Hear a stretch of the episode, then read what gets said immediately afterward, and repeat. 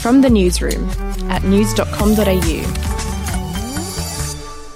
G'day, I'm Andrew Bucklow, and this is the latest from the newsroom. It's Thursday, the 30th of July.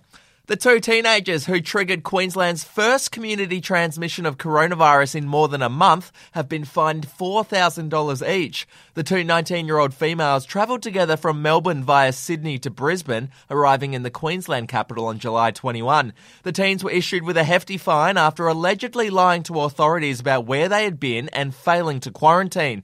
Both have tested positive for coronavirus, as has one of their sisters, and it sparked fears of a second wave of the pandemic in Queensland.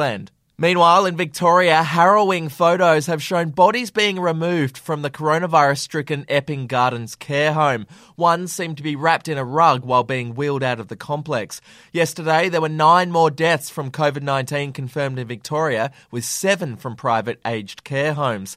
In total, there are 952 active cases in Victoria linked to the aged care sector, with 87 facilities having active outbreaks.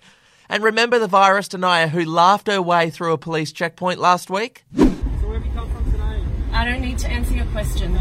No. Have I committed a crime? Pardon? Have I committed a crime? No, I'm just asking why you're travelling today. Have I committed a crime? you keep going. Thank you.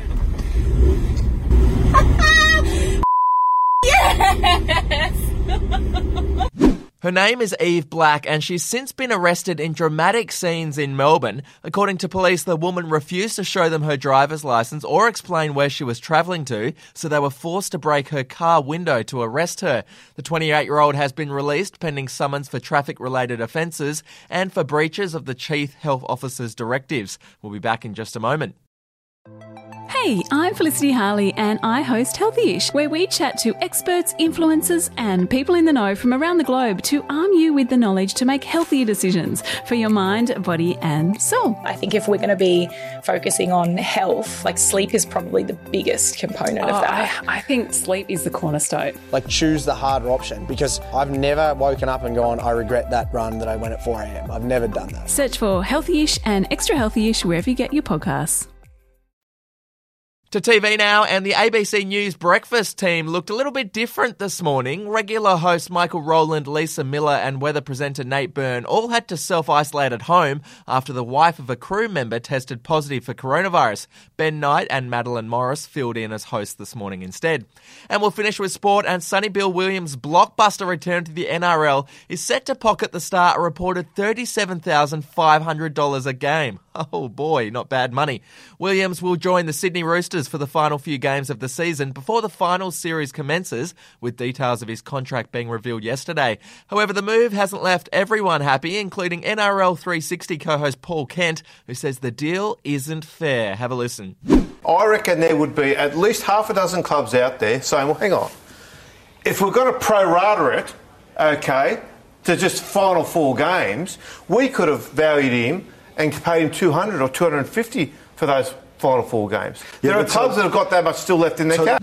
Well, that's it from the newsroom. I'll be back with another update in the afternoon. Your headlines from news.com.au. Are you ready to get an inside look at crime from someone who has investigated some of Australia's worst crimes? It was like Aladdin's cave. The luminol found bloodied footprints and bloodied handprints on a wall, so it's Yeah. just like a horror movie. Former homicide detective Gary Jubelin sits down with cops, crims, addicts, victims, small time cheats, and big town lawyers as they tell their incredible stories. My house got raided. Next thing you know, I got bail refused. Next thing you know, I'm on a truck to Parklea Prison. Listen to I Catch Killers early and ad free on Crimex Plus on Apple Podcasts today or wherever you get your podcasts.